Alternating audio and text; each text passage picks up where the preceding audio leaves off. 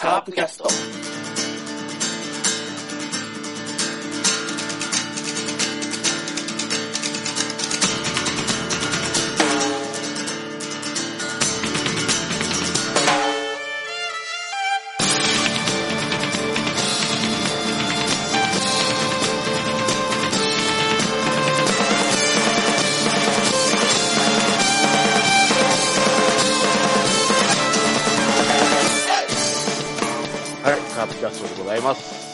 週もカープの話題を中心にいろいろとトークをしていきたいと思います。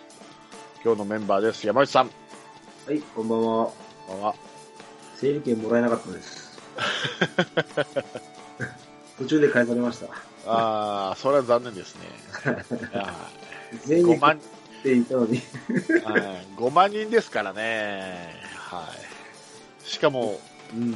道路が全部人で埋まって車は通れないわ。付近の JR 踏切まで人がわんさかいれば中止せざるを得ないですよね。あ、そんなにひどかったですか？うん、なんかはい。優勝優勝した時より人が多かったんじゃないかっていう。えっと、それは、あれですかね、あの、優勝パレードの練習ですかね？優勝パレットはこんなもんじゃないから、何十万人の話だから、あれなんだけど。あまあ、あれですね、いろいろ試みますけど、どれもし失敗しますね。あ。はい。はい、やっぱ、もっと、ね、進むべき道をあゆあ、ね、間違ってるというのが、そう見て分かったと思いますけどね。うん、だからね、あうん。のまあ、いくつかあると思うんですよ、解解決方法っていうか、まだましだろうなっていう思ううん。方法があああると思うんですよ。例えば、その、えーっと、全部、だから、球場の窓口に行かずに全部ネットで。申し込んで、抽選にするとかね、全部。はいはいはい。うん、で、きほら、あの期間が短いとやっぱりアクセスが集中するから、例えば1ヶ月間ね、そうね。例えば2月の1日から2月28日まで期間設けて、そこでエントリーし全員。うん、で抽選にすればいいんですけど、これがまたね、そのインターネットを使えないうん、人が不公平じゃないかっていうことで、それやらないみたいなんですよね。それ言うたら、地元優先は不公平じゃないのかってなるよね。なそうなんだね。うちなんだもんが優先かってなるよね。そうそうそうそうそうそう。だから、それ、もうインターネットで、その、何？使えない人が来る回数と、使える世代が来る回数とだったら多分違うと思うんですよ。だからそこを、うん。もう、すべて、は八方美人的にすべてよしっていうわけにはいかないから、もうどこかを切り捨てるしかないんだよね。だからそういうチケット買え、えーインターネットとか使えない人は、まあ、例えば別の、救済方法を考えればいいと思うんですよね。だから基本はもうネットうんだけにして、ね。あの先行発売ってよくあるじゃないですか。あの。インターネットでいついつまでに申し込んで、そこから抽選みたいな。はいはいはい。全部そういう形にすればいいと思うんですけどね。そうですよね。で、あと、まあ、その、あれ、チケット買うとね、チケットに名前が印字されるんですよね、あれ。印字されるのもある。うん。で、あまあ、あるし、あと、あのー一人、えーよ、なんか、何試合、何名、何、うん何回っていう、もう制限かけんと、うん。ふ増える一方やからね。そうそうそう。ね、日本シリーズがそのやり方だったよね。うん。なんでそれをね、すぐやらないんだろうなと思ってね。だから日本シリーズのチケットは名前が入ってた。うん、入ってた、入ってた。で、その、で、4枚のその名前の人がおれば誰でも入れるっていうふうにしてほしいよね。そうね。うん。だから、ややりようはあるんだけど、すべての方向にいい顔しようとするから失敗するんだと思うよ。そうもうすすべてを満足させようっていう気がね、うんマイナスになってると思う。それがすべてを満足させてないってことになるんだよね、逆に。それが、それがさ、あの、抽選の人数がね、できるか、把握できなかった結果なんですよね。そうそうそうそうそう。ああなるって分かってたら、多分すあね、分かってないってことは、やっぱ見てないってことやからね。うん、どうなることやら。さあ、普天間と A 勝負ちゃうかなっていうぐらい。もうええ加減に気楽に見させてよ。本当の、もうなんかね、もう今から行こうかって、普通にフラって行きたいよね。いけた、いけてた。10行けてた年前まではいけてた。いや 5, 年前ちゃうかな。5, 5年前ぐらいいけてた。うん、あのね、岡田監督し、ね、は就任後から1年目の時はまだいけたけどね。そうそうそうそう。あれからさ、そう黒田黒田さんいけたんですよ。う ん本当に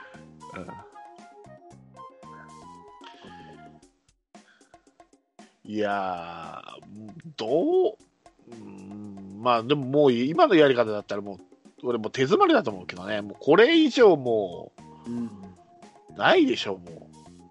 こここれだけ失敗したなら。失敗というのか、それかもう、うんは販売場所を一箇所しないからね。ああ、そうですね。今の球場の窓口を、例えば、うん他にもいっぱい 10, ええ10箇所に設置すると。そうそうそうそうそう、販売所を分ければ分散されるわね、まそれ、それ僕電話で言うたんですよ。あ、なかなか繋がらなかったんですよ。全然繋がんで、や2時ぐらいに繋がったんかな。うんうんんで、もう、いろいろいいろいろ聞いたんですよね。これ整理券あのもらえなかったんですけど、つったら、いや予想以上に人数が多すぎて、途中で切り上げました。でもあなた、あのゲート、あの立ったじゃないですか。あれは、あれはやっちゃあかんことですよって。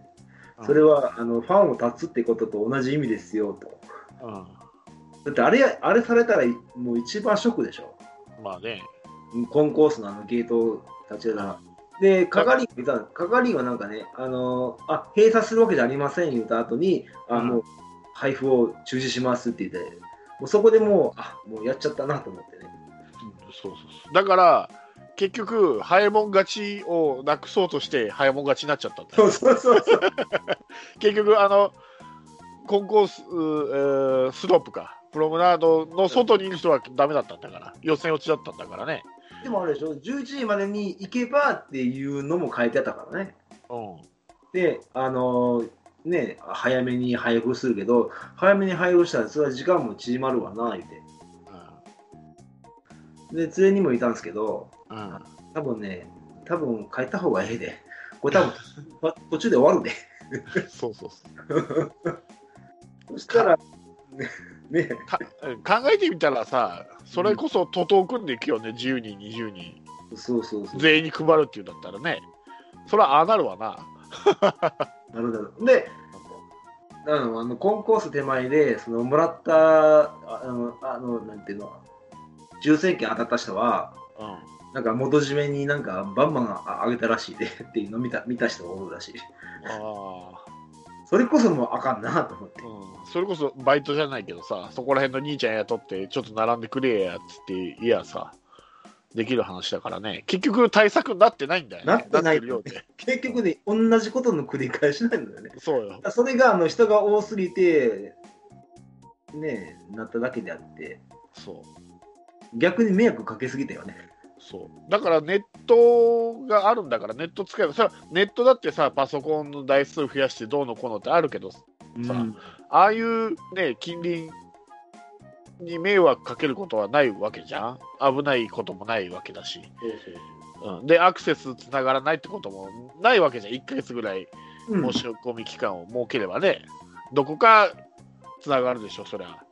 であの受理しましたっていう安心感があるしね、そうそうそうそうそう。あ注文できた、あとはもう結果待ちやっていうね、そう安心感あるわけやん。で、それで外れたら、まあ、しゃあないなってなるけど、うんその門を開く前にもう門を開けてくれないから、それはね、不安になるから、それやったらもう直接行ったろうっていうふうになったと思うよね、あれ。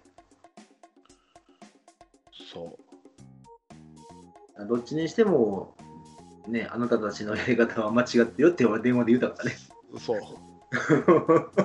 か、もう、もしか、その、インターネット使えない人のことを考えるんだったら、両方採用するとかね。今のネットでもできますよ。ネットの環境がない人は、救助に来てくださいよ。だったら多分減ると思うんですよ、だいぶ。ネットだけで済ますよって思う人だっておいるだろうから。うん、それもある。あの、携帯でね、買える人だとね、携帯で。そうそうそうそうそう。ね、パソ家にパソコンがある、ないないとかね、昔みたいにね、電話でね、っていう、3通りあるからね。そう。だって、平日の朝っぱらから並べる人間なんて数限られてるからさ、それこそ、あの、仕事を持っている、例えばもう並べない、例えば県外の人とかだったらファンはさ、見に行けないわけじゃん。ネットだったらそんな関係ないからね、どこ行っても出てね、うん、あ世界中どこ行っても使えるわけだから。平等にチケットを変えて、で、抽ね、自分の希望日を入力して、あとはもうコンピューターなりし、向こう側、ね、カープ側が、あの、決めてくれたら、取れた取れないでなるからね。そう。プラス、それが、そういうことができない人は、まあ、窓口に来てください。だったら、だいぶ減ると思うんだけどね、窓口くんに。だから、なんか、窓口がメインすぎてあかんなと思ってね。そうん。だって窓口はみえ4つしかないでしょ、あれ。確か。よいや、5つだったか。いや、そんなにないよ。ないでしょ ?4 つか5つぐらいしかなかったでしょ、あそこ。うん、うん。それで、うーん。一日でもう、ほとんど完売って、それはありえへんからね。そう。で、なんか結構、あの、知りあのその知り合い、並んだ知り合いから聞いたら、結構、年寄りの人が多かったらしいですよ。あ、それだって平日のあんな朝っぱらから動けるって、仕事してない人しかいないでしょ。ってことは、うん。まあ、学生が仕事しないっつったら、やっぱ年配になるでしょ、やっぱり。多分あのね、孫、孫か息子とかにね、頼まれて並んでるのかなと思うけど、そうそうそうそうそういやそれはそれで余計危ないよなと思ってね。うんいや、これはね、ちょっとね、ひどいわ。ひどいうん、多分ね、今までで一番ひどいと思一番ひどいかもしれない。う。これでもし、あの、ね、あの、チケット販売を始めようもんなら、もう、もう、やばいよね。そうそうそうそうそう始まって以来の、うん、なんか、珍事になるかもしれない。やっぱネット使うべきだって。いい絶対ネットは使うべき。うん、しゃあないです。あお風呂作ってる場合じゃないよ、本 まあ、下手くそですね。何年経っても。当。何年だって進化ないですねう。んあんな平、あんな平謝りされたらちょっとね、それはみんな怒るわ。うんまあ、平謝りするしかないんだけどね。うーん、どうなかな、もう今までが今までやからね、僕らが知ってるもういい加減にそ、もう散々言ってきたからね、ち地方は、地方の、ね、人らが意見で何のための球場やいてね、まあね。地元は平日行ったらええやんと。うん。わかるよ。今はほら、昔みたいに広島だけじゃないからね、カープワンは。うん、まあね、まあ、昔はそれでよかったかもしれないけど、8割、9割広島だったんだろうけど、今頃はね、やっぱり県外からも来るんで、北海北海道にもファンのしてるからね。鹿児島とか。そうそうそうそうそうそう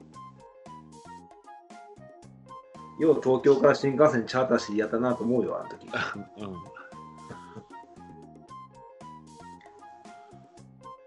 それでなくても3万ちょっとっていううん。キャパしかないんだからさ、それ、あれが4万、5万あるんだったら、もうちょっとね、まあ、甲子園ぐらいね、うん、うん、京セラドームぐらいとかね、あれば、もうちょっとね、対策はできるけどね。うん、3万のうち、あれでしょ、1万ぐらいはもう年間してでしょ、多分もっとあるでしょ、多分。1万ぐらいじゃないの、年間して。あー4 4000じゃなかったのかな？確かあ、そんなにあるの、年間して。いますね、多分。へえほんで、あと、ほら、あの、自由席ね。あ俺、ほんま自由席なくしてほしいわ、あれ。あ、ああ、自由席をし指定席にね、値段安くてもいいから。値段、いや、値段上げるべき、あそこは。ああそこ値段、あそこ意外といい席やもん、あそこ。いや、俺は指定席にするべきだと思うよ。全部、全席指定全部席。、そうそう、全部指定席です。うん、でも、並ぶっていうのをやめるべき。そうん、あの概念をなくすべき。う。うん、で、早いもん勝ちっていうのはね、やっぱりね、よくない。それはよく、あそれはもう、あのルあのルール上やってもあかんことやから。そう。で、い一番ひどいのが、その、荷物とかこう、あ、そうそうそうそう。置いて置て、そうそうそう。いや、後から来るんならいいけど、最後まで来んかったじゃん、この席みたいな席あるじゃん、たまに。あるあるあるある。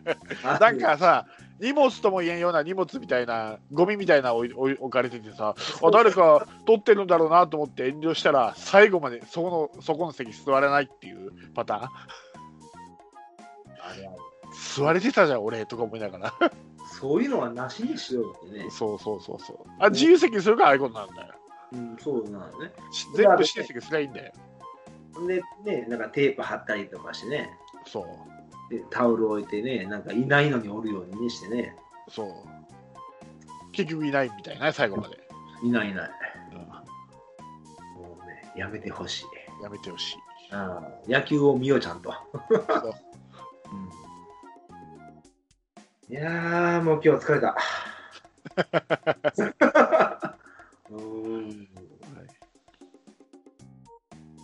テレビ、地元はテレビなんかでやってますの？そういうの。もいやいや、もう、すごい、わんさか人溢れてますって伝えるだけですよね。う、あそれで、そそれだけ？そそれだけ。それについて何か意見とか議論とかいうのはない。何もない。なんかカーツとか言わないんですよ。ない。カーツも何にもない。かただ、ああったことを淡々と伝えるだけ。それは広手、広手かな？いや、どこの局も一緒。あ、一緒なのうん。やっぱスポンサーやからしゃあないかな。まあ、あの、うん。今、広島の放送局でカープに喧嘩売れるテレビ局はいないです。それは中継やればさ、視聴率は、えぐい視聴率が取れるんだからさ、そしたらスポンサーもつくわけじゃん。えうん、そうしたらカープと喧嘩はできないですよ。ーちょっと痛い目見なあかんのちゃうかな、そろそろ。それはもう20%、30%余裕ですから、今。カープの市地上波。広島だけやけどね。うんうん、まあね、そしたら、その分スポンサーつきやすいでしょ？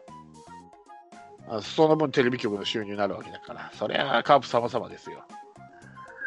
あ入ったなやっぱりちょっと、やっぱ天狗になってるな、今。あスポンサーも増えたらしいしね、また。そうね。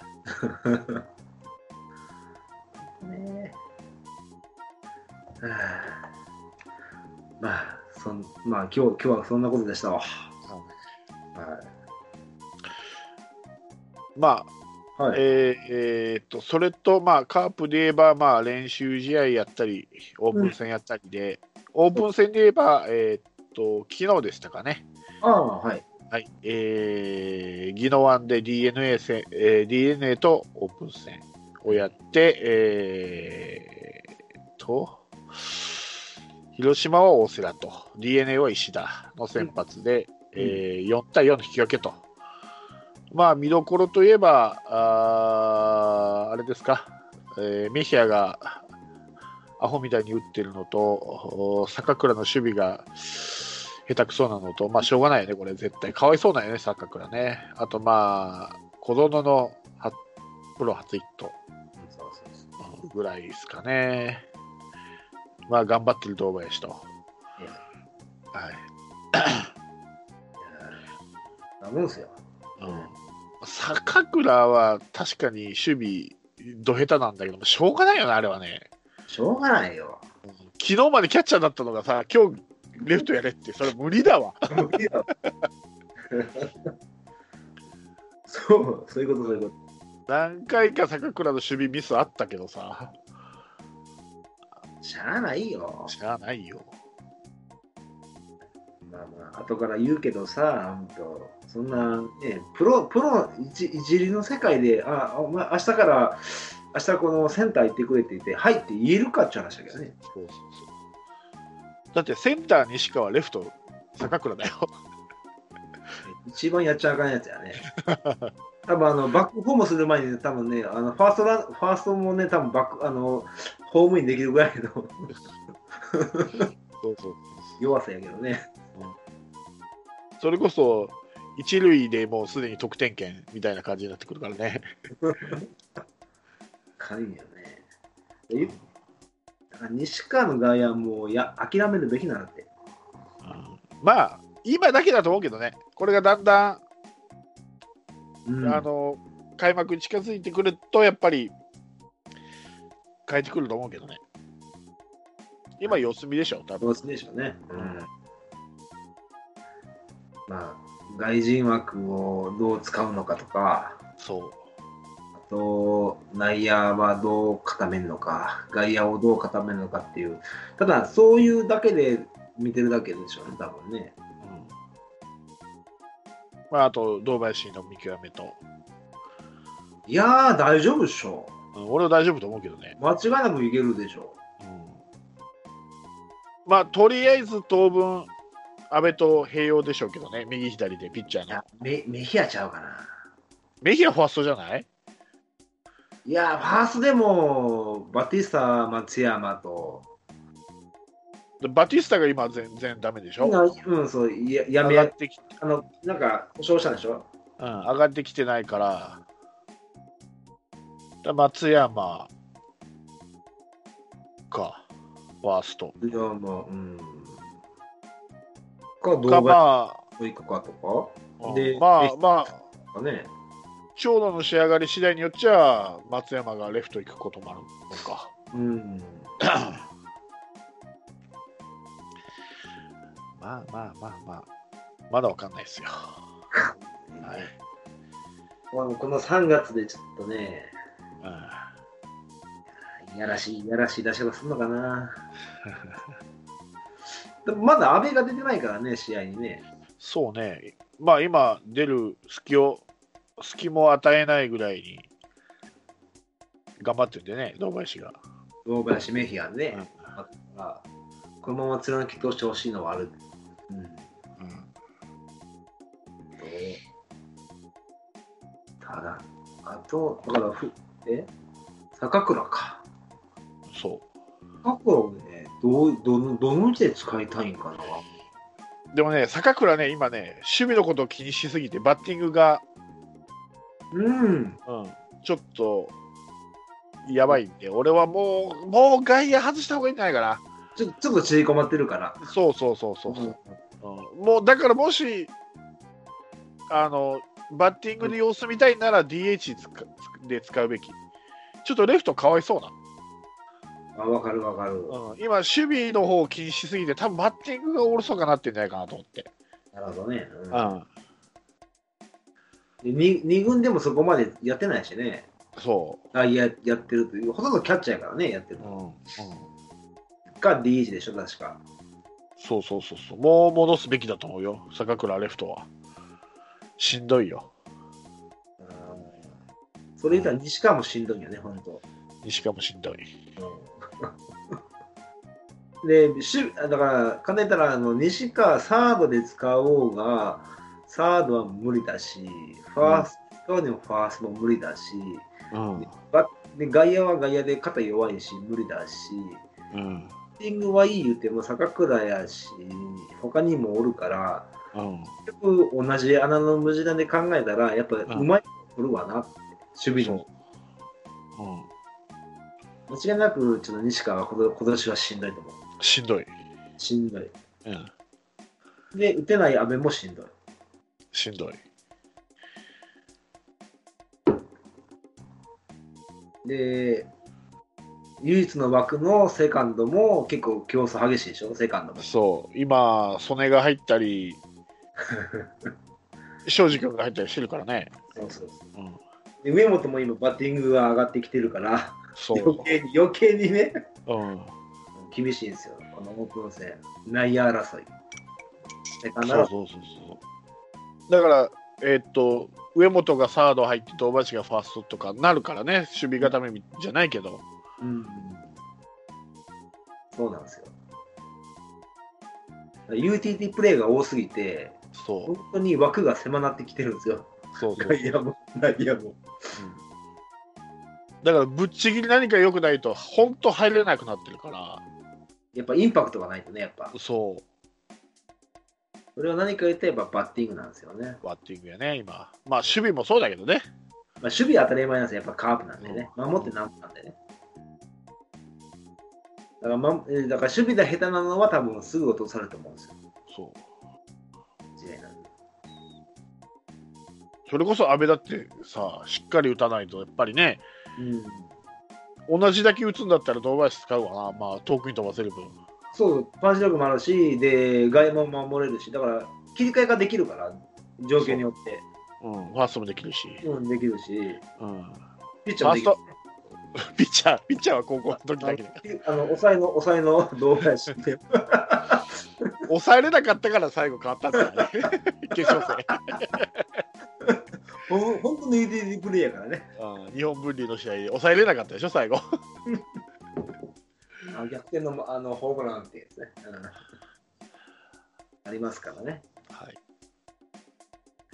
で、えー今日ですか、楽天との練習試合があー4対1うんで楽天が勝ちましたと。で、先発、楽天の先発が福井と。えー広島の先発が野村祐介ですけども、福井にはしっかり抑えられたのか。なそうねうん、で、まあ、カープの1点っていうのが、まあ、その堂林のホームランと。はいはい。いやー、調子いいっすね、楽天は。楽天ね、うん、オープン戦だけですけど、まだ。わからんすよ。これ、お意外と面白いかもしれんね。あ思いっきりなるチームやと思うよ。ー一か八でも出せ。うん、これはそ、まあ、それよりも、やっぱ、あれかな、やっぱ、野手、野手かな、カープの。うん、ってないね、連携が。まあね。まあ、今、全然本気のオーダーじゃないからね。まあ、確かにね。でも、なんか、しっくりこないね。連打がないのがちょっと、ちょっと気になるところがある。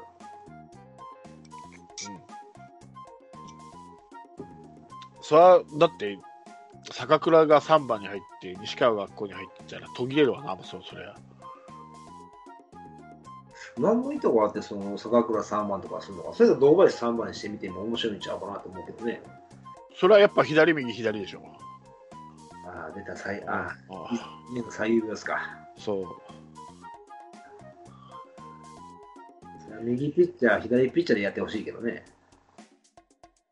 それは左坂倉が計算できればさ西川でも3番って感じがもしないしじゃあ野間が3番かったらそんな感じもしないし、しないです。うん、ってことはパンチ力がある3番ってことは今松山かうん。坂倉でしょ、うんうん左ね。うんで松山3番って感じじゃないじゃん？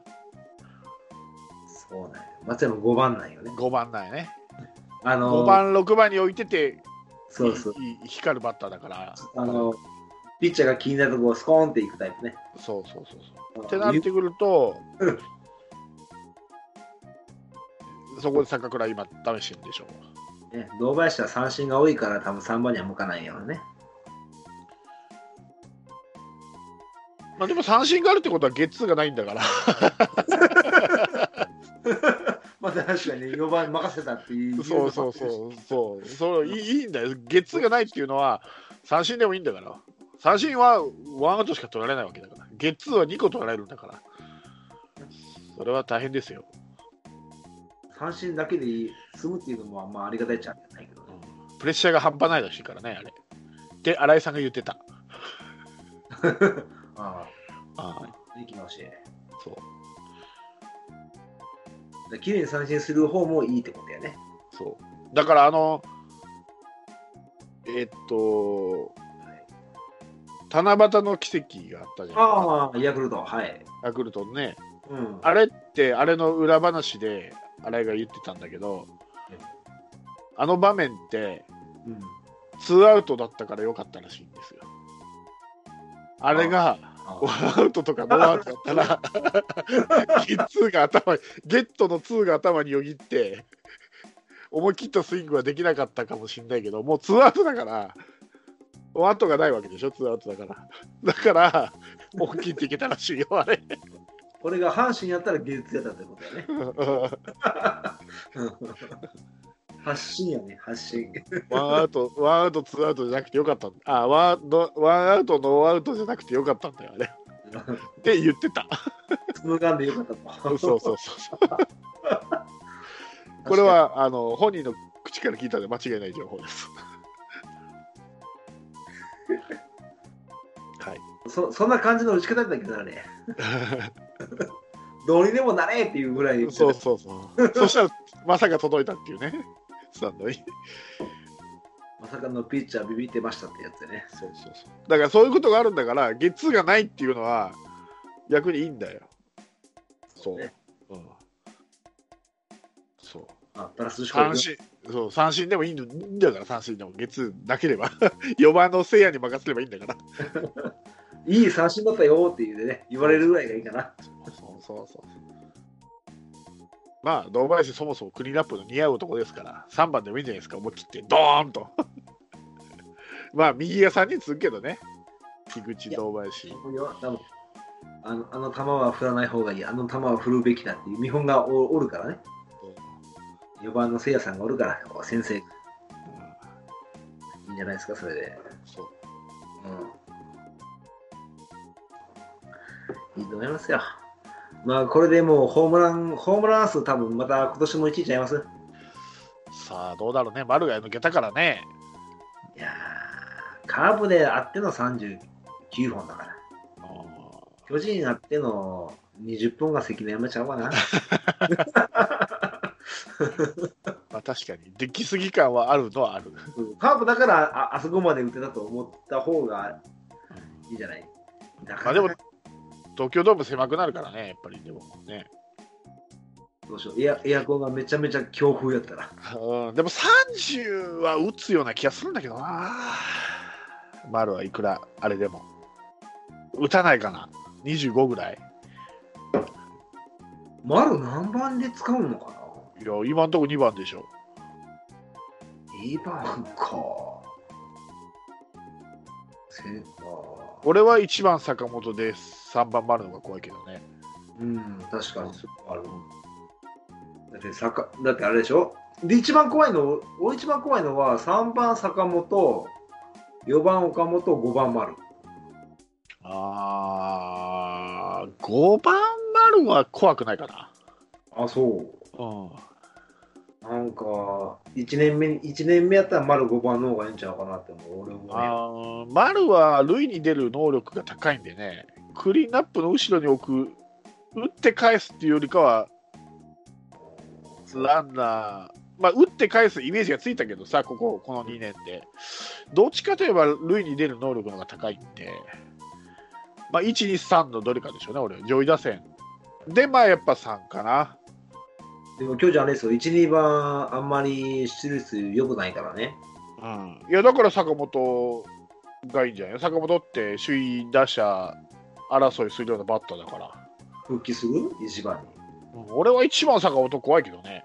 一発もあるし。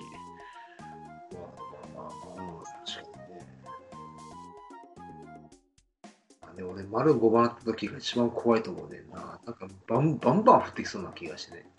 逆に3番坂本の方があんまり怖くないような気がする。ああ、うんそうなんだ。うん俺はね、うんどうなるかな。でも、攻撃面で言うたら、3、4、5怖いな、こう並んだら。1位はね、どうでもいいんですよ、巨人からしたら。3、4、5が1回でラジオ回った方が怖いと思う。そしたら、俺俺、3回来るからね。俺のイメージは、はい。坂本のゲッツーが多いイメージなんですよ。実際は知らんよ。もうやる気のない顔やからね。あこうね。まあ、インコース、たたま、たたま、たたまれんかったら怖くないけどね。うんどれぐらいかな。いいっすわ。怖いな怖いなそう考えたら怖いな 考えたら怖い。まあ、はい。予定通りいかないって。ないっすよ。うんないっす。予定通りいかないのが面白いんじゃん。予定通りくんなら予想屋の予想全部当たるわ。ああ、確かにね。それがまたピッチャーだよね。カープのピッチャーね。よ予定外のことが多すぎてね。そうそうそうそうそう。どうどうですか？今のとこ。どうなんすかね？ええまあ、あい結局、薮田ですか？うん戻っちゃいましたけどね、うん。2軍にね、やっぱり1年 一年限定だったのかなと思って、彼は。あやっあ、ぱりフォアボール病は治ってなかったのかどうかわかんないですけど、まあ、その分、えっ、と、矢崎と、うん。なんか岡田も調子いいっていう、なんかそうですね。話ですよね、今。そうそうそうそう。えっ、と、あアニアあ、臨時コーチ。臨時コーチがなんかこう。9位あはあ上げてましたけどね、あの9位。は抜群にあるとうん言ってましたね。で、まあ、ちょこっと動画見たんですけど、やっぱ、うん、うん、いいね。インコースの球が結構いいいい角度でしたよ。ああれ決まったらそう打てないですね。あ、うん。意外と。で、矢崎は、矢崎、矢崎？どっち？や矢崎です。矢崎ですか。うん意外とね、低めちゃんと投げてるから、いまあまあまあい、いけるんちゃうかなと思いますけどね。うん彼の場合は前々にもう高めすぎてね、はいはいはいはい。全部高めなんですね。低めに全く投げれないから、誰も振らないんですよね。はいはいはいはい。それがもう低めに来てるから、やっぱ振っちゃうし、あの、ほら、決め決め球のフォーク持ってるんで、うん。うん、それで多分いけますね。下手したら多分、抑えてもいけんちゃうかなっていうぐらい。でも、まあ、首脳陣は先発でね、考えてるみたいですよね。はいはいはいはい。どっちかやね。うんどっち思います？先発？抑え？抑えは長崎でしょ。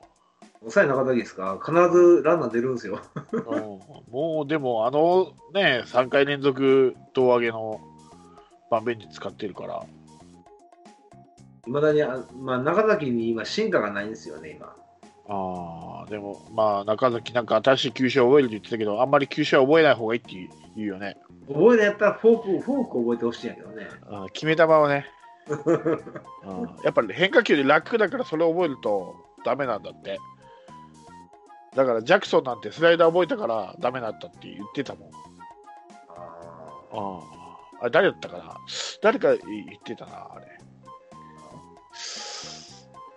北お別大野さ北別府じゃなくて、だ誰かがね、ラジオかテレビか忘れたけど言ってた。えーっとやっぱりね、変化球一つ覚えることによって一つ楽するから、やっぱ本来のピッチングができなくなることっていう多々あるんだって、珍しくないんだって、ピッチャーで。じゃあ前だけであかんな。ま、毎年毎年新球覚えるからね。うんいや、まあ、ああっこぐらい飛び抜けたピッチャーなれ、あれなんだろうけど、前健とか菅野とかね。うん。うん、やっぱ、簡単にアウト取れるから、やっぱ楽なんだって、やっぱ変化球っていうのは。やっぱ頼ってしまうのかな。頼ってしまう。ってことは、本来、ストレートがあってからの変化球だけど、そのストレートがやっぱりおろそかになるなるほど。から、球威が落ちたり、球速が落ちたりするから、うん。だから、なんかこう、パワーピッチャーがいつの間にかね、あの変化球ピッチャーになっちゃってっていうのはおととしの大瀬良みたいな感じだね。そうそうそうそうお前の、お前の持ち味はなんだ変化球そ技巧派に変わったよな。ぎそうそうそうそうあの時はね、あの黒ね、うん、長杉に変わった時ね。そうだから基本3つでいいというもんねストレート入れてストレート、まあ、スライダーと落ちる球ぐらいあればバッター抑えられるっていうからあとはもうちゃんと投げるかどうかやからね。